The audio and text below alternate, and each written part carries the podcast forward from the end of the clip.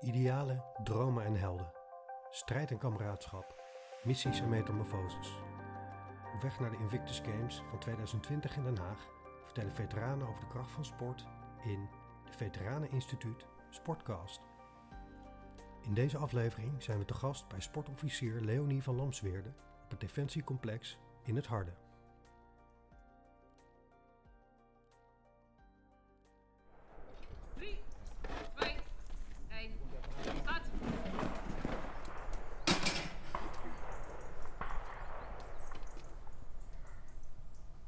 Eenheid die bezig is met een eh, FIT. FIT staat voor de fysieke inzetbaarheidstest. Dat is eigenlijk een test voor eh, alle landmachtmilitairen. En eh, zij moeten daarbij een bepaalde afstand marsen met bepakking. Ze moeten daarbij een hindernisbaantest afleggen. Eigenlijk een hindernisbaan op een bepaalde tijd. En vervolgens munitiekistjes op, over een bepaalde afstand binnen een bepaalde tijd afleggen. En daarna gaan ze weer een mars lopen. Ehm, ja, ik ben in 2012 naar Afghanistan geweest, eh, in Kunduz, dus het noorden van Afghanistan. En daar heb ik meegedraaid met de politietrainingsmissie. Het lesgeven, ja, dat was natuurlijk de hoofdtaak aan de politieagenten. En dan eh, ja, was je drie, vier keer per week, ging de poort uit, ging je verschillende politiebureaus af. En naar het trainingskamp van de, van de, van de Afghaanse politie. En daar eh, gaf ik fysieke sportlessen. Welke sporten? Nou, met name gericht op zelfverdediging. Dus moet je denken aan kickboksen, uh, boksen. Maar ook uh, een stukje teambuilding, samenwerken.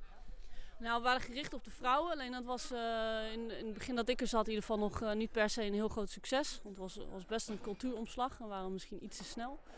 Uh, dus we zijn eigenlijk heel snel overgegaan op de mannen. En ja, dan moet je denken aan een, club van, van 40 man, staat dan voor je. Ik heb een tolk naast me. En dat zijn gewoon uh, politieagenten. Dus die zijn gewoon, uh, gewoon uh, ja, de blauwe politiepakken van de Afghaanse politie hebben ze aan. Um, en alle leeftijden. Um, dus, dus er waren hele jongens bij van, van, van 18 ongeveer. Maar de oudste waren ook alweer in de 40. Dus dat kon alle kanten op.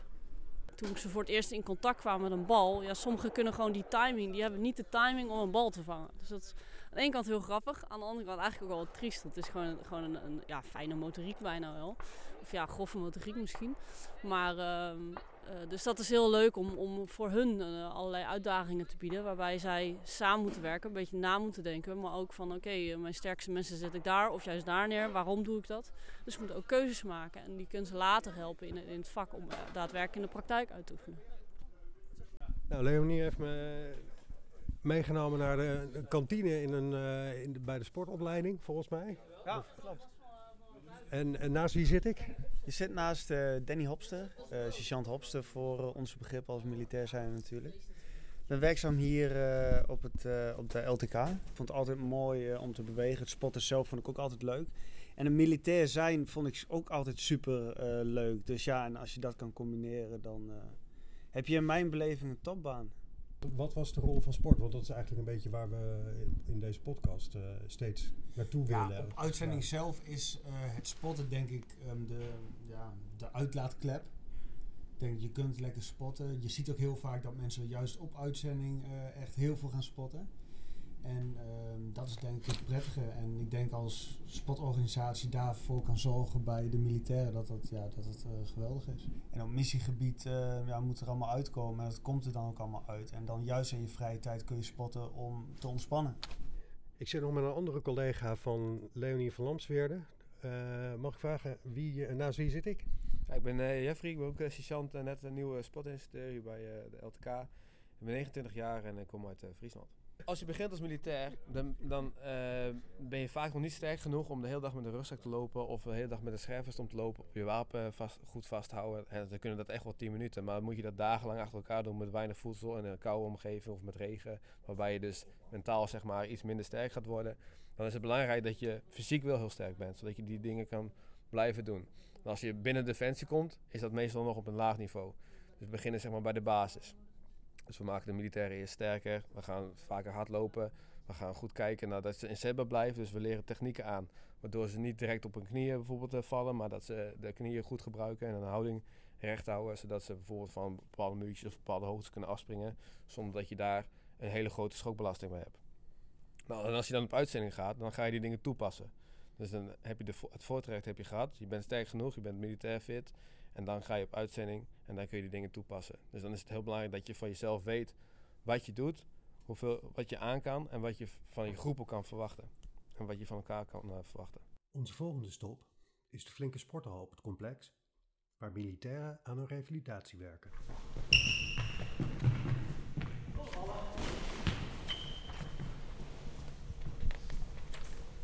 Wat is jullie rol in het traject als iemand eh, bijvoorbeeld geblesseerd of gewond raakt, revalideert enzovoort? Spelen jullie daar een rol bij?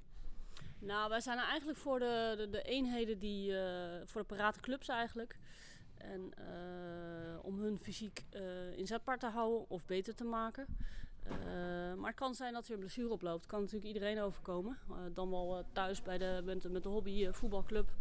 Of, of tijdens werkzaamheden. Nou, dan gaan ze natuurlijk gewoon naar, een- naar een of een arts. Die bekijkt dan hun blessure. En eh, zodra ze eigenlijk pijnvrij weer kunnen bewegen, dan komen ze bij ons terecht. En dan eh, krijgen ze een opwerktraject, zodat ze weer eh, fysiek inzetbaar zijn voor hun taken en werkzaamheden bij de eenheid.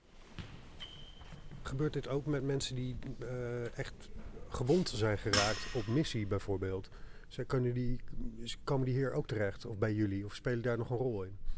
Nee, ja, zwaargewonden die, die, die komen eigenlijk allemaal meestal in Doorn terecht. Daar zit eh, eh, de overkoepelende organisatie die, die zorgt voor eh, eh, ja, eigenlijk alle revalidatietrainingen, mentaal, fysiek ook. Als ze aan Doorn klaar zijn, ja, dan komen ze weer bij de eenheid terecht. En dan zou het kunnen zijn dat ze hier nog een individueel traject nodig hebben. Soms zijn ze zodanig fit al dat ze direct naar de eenheid doorgestuurd kunnen worden. Of ze moeten nog weer via de fysio. Het hangt er echt per individu af hoe zwaar gewond eh, degene is geraakt. Maar in eerste instantie komen ze allemaal in Doorn terecht. En dan gaan wij nog niet, want ja, wij zijn geen arts, we zijn geen fysio. Dus, dus wij, we zijn alleen sportspecialisten. Dus daar doen we wat mee, ons eigen vakgebied. En de rest blijven we eh, vooral vanaf. We vervolgen ons weg naar het kantoor van Leonie. Dat deelt ze met een collega. Het zit onder in het sportcomplex en het kijkt uit op het terrein. Ik wou het graag nog met je hebben over wat je, eh, wat je bij is gebleven van je uitzending en welke rol sport daarbij eh, speelde en hoe dat, hoe dat uitwerkt. Kan je daar nog iets over, over vertellen? Ehm, je komt daar binnen in een totaal andere cultuur. Je bent vrouw. Ehm, dat, dat is daar heel anders dan hier. Eh, dus de acceptatie is eigenlijk nul. Ehm, ze zien een, een vreemde, een westeling en dan ook nog een vrouw.